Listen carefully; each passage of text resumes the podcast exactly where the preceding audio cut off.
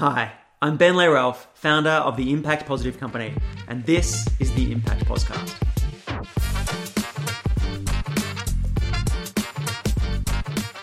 I'm fascinated with how to build valuable businesses that make a positive impact.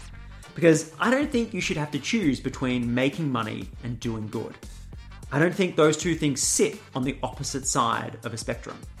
In fact, businesses that make a genuine commitment to sustainable development usually outperform those that don't. This is the first episode, and so it's going to be a little bit different from all those that follow.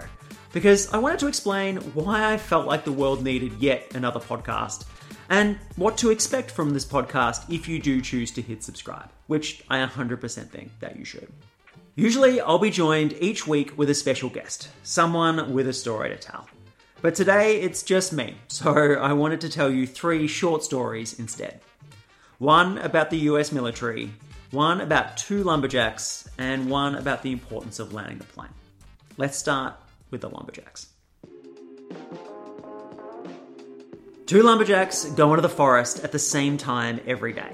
They go home at the same time every day, but one of the lumberjacks disappears in the middle of the day for about an hour and every day chops more wood than the other guy.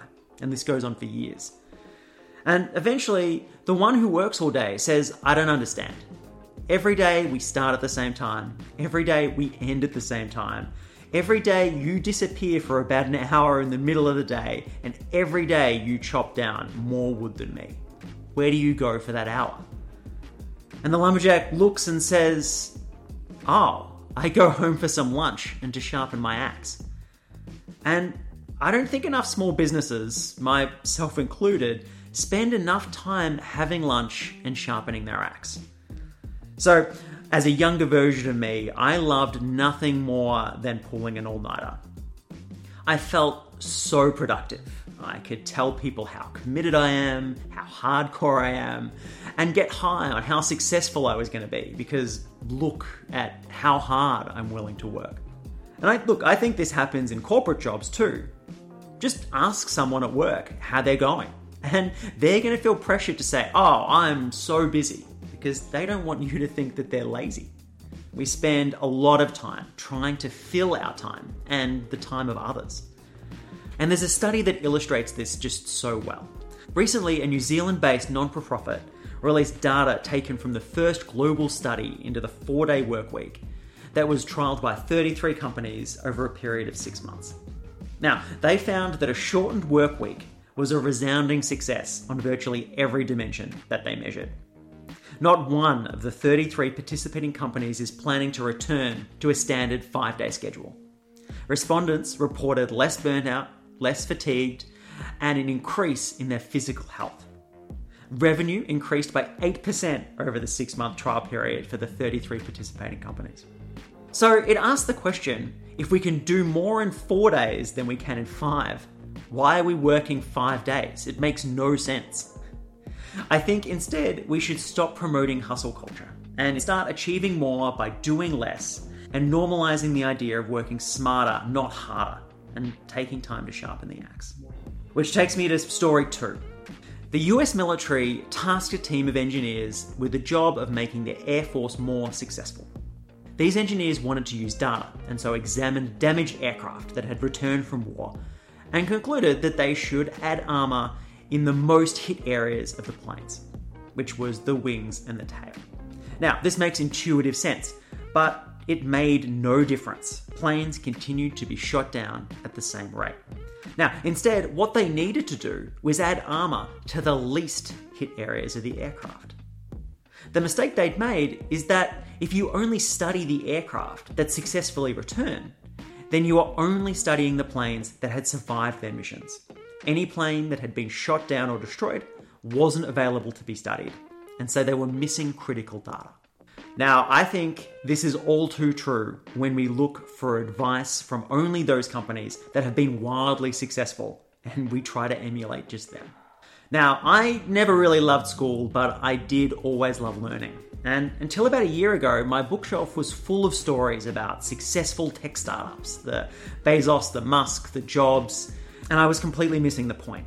I don't want a billion dollars. Really, what I want is to run a successful company that gives my family and me a great life and maybe makes the world just a little bit better. And I realized that I was missing important information. I was missing the stories of people, not at the extremes of society, but stories from people who had done what I actually wanted to do, whether they'd been successful or not. And that's when I decided to launch the Impact PosCast. Which takes me to story number three, which is all about landing the plane. There was a time and a generation where people had one job for life. I'm sure we can all agree that's changed, and it's normal to have multiple jobs in a lifetime. But funnily enough, when we go and start a small business, we still think that that business should be our forever business. It becomes part of our identity, and anything short of dying on the job feels like we've failed. We idolize people who start things, and there are thousands of resources about how to start a business, but far fewer about how to buy and sell a business. When thinking about running a small business, think about yourself as the pilot, not the plane. You can fly a fast plane, or a big plane, or a flashy plane, or a cargo plane. What matters is that you land the plane when you're done, so someone else can jump in the cockpit and fly away. It's more sustainable, and it means we don't have to start from scratch every time we want to go somewhere new. So, in short, the purpose of this podcast is to make working for yourself the best decision you ever made and the best job you ever had. We do that via short, vibrant conversations with people just like you who have already done it but aren't in the top 1% of unicorn founders who are the exception, not the rule.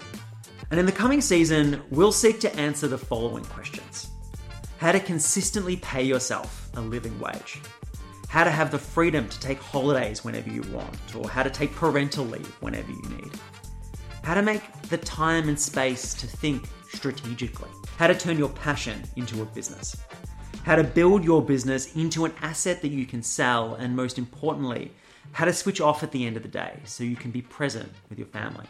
So hit subscribe, share it with your friends, family, business partners, and let's build impact positive businesses together.